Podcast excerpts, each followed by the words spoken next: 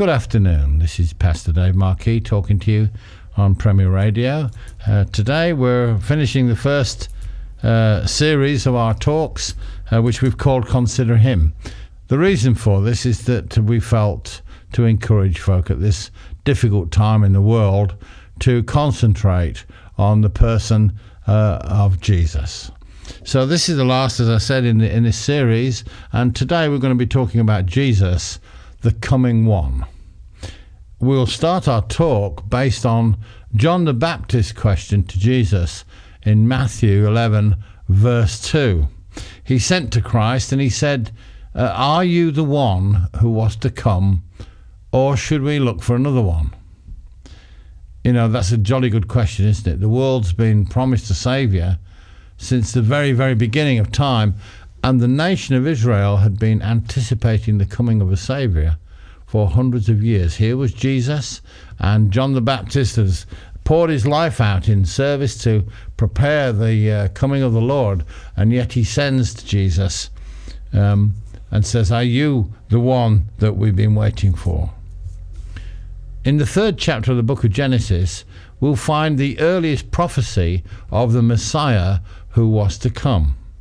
Genesis 3, verses 14 and 15 says this So the Lord God said to the serpent, um, who was inhabited by Satan, obviously, Because you have done this, you are cursed more than all cattle and more than every beast of the field. On your belly you shall go, and you shall eat dust all the days of your life. And I will put enmity between you and the woman, and between your seed and her seed. He shall bruise your head, and you shall bruise his heel. This phrase, the woman's seed, is thought by many, eh, including rabbis and Jewish scholars and Christian scholars alike, to refer directly to the Messiah.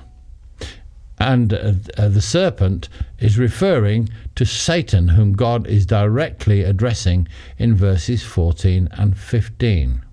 Because you have done this, you are cursed more than all cattle, etc. Now we know historically that in crucifixions the Romans would drive a nail or a spike through the two heel bones of the victim in crucifixion, as one recently discovered body of a crucified Jewish person dating to the time of Christ attests to. So we can see the woman's seed, the Messiah, Christ, is to bruise Satan's head, while Satan shall bruise the Messiah's heel. It's said that the one who was to become Jesus Christ, the Word, the Logos, in John chapter 1, was set apart for sacrifice for mankind's redemption from the foundations of the world. And in Genesis 3, verse 15, we see the prophetic word of the Messiah's eventual death. In fact, God Himself is prophesying the Messiah's death way, way, way back. Uh, I have to say that right here I'm indebted to uh, uh, Reverend Josh McDowell for this insight. I think it's absolutely wonderful uh, way of looking at it. But you know, the promise of a Savior was continued through throughout the Old Testament, uh, uh, uh in the books of Genesis, Ezekiel, Daniel, Zechariah, Malachi, etc., etc. And so we can see that from very, very ancient times and from the very beginning, prophetic words had been recorded about the coming one who would save mankind from their sins. And throughout the Old Testament, God promised the Israelites freedom and independence. God had chosen them to be his representatives on earth. God wanted to bless them mightily so they could display his glory. But as we know, over the years, they'd continually disobeyed him.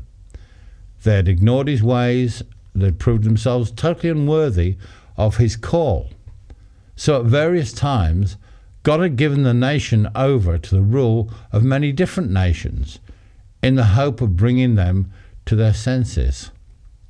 At this point in their history, in the time of Jesus, Rome was their ruler, and the Roman army were the occupying troops in Jerusalem. You know, it seems amazing to us now, looking back with the inevitable 2020 vision, that the nation of Israel were not aware that they were in such trouble.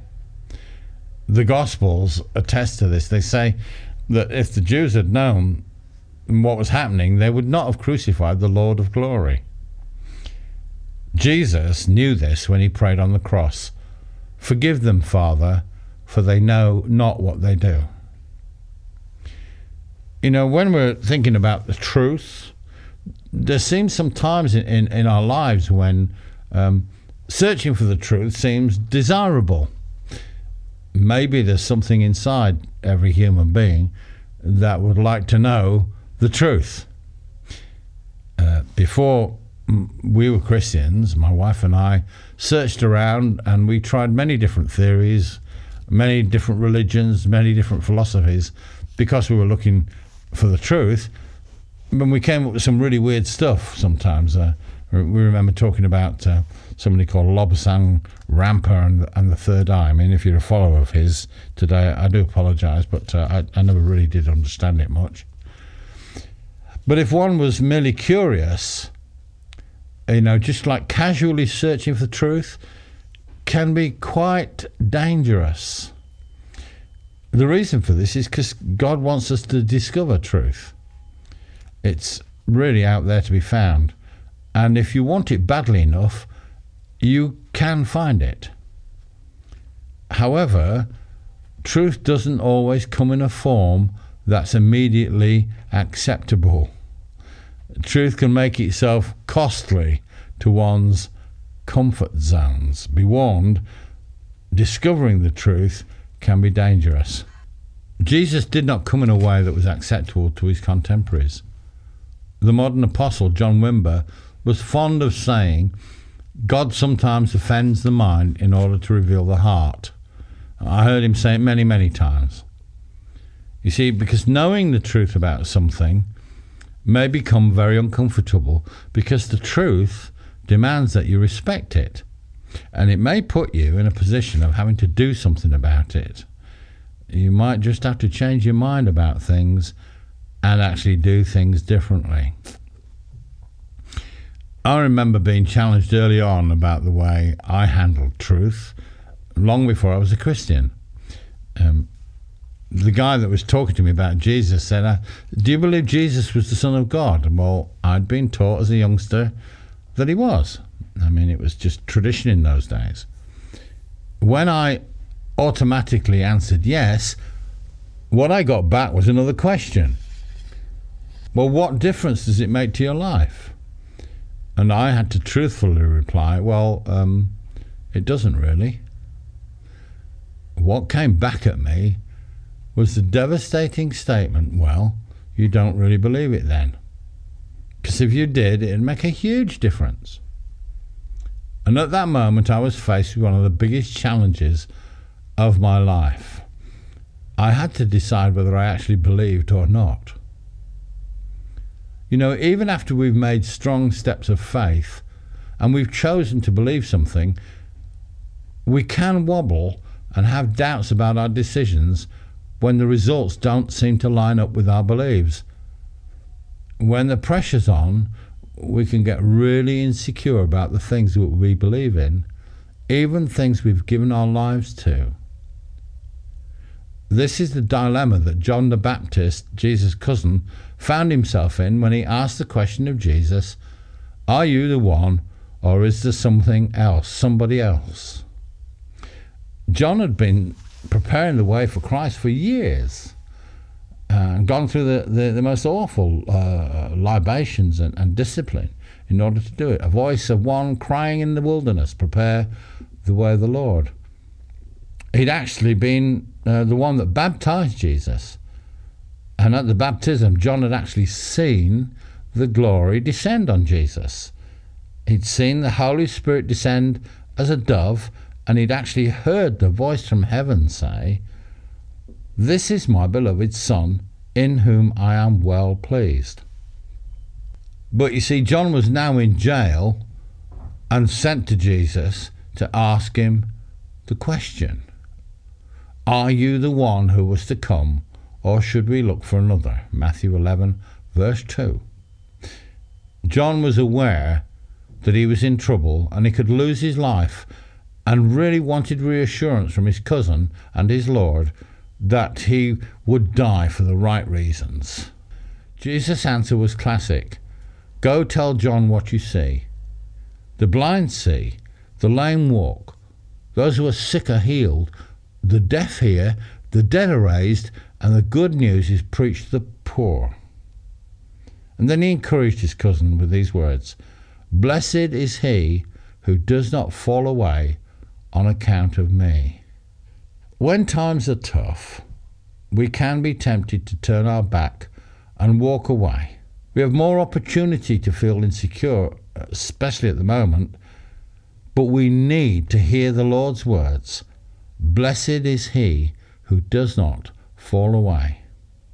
These troubled times that we're living through are an opportunity to grow in the grace and favour of the Lord Jesus Christ, as our faith is tested by adverse circumstances.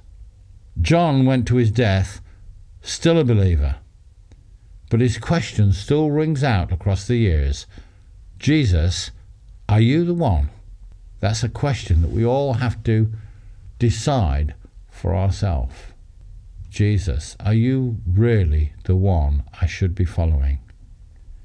Jesus replied, Blessed is he who does not fall away on account of me. God bless you.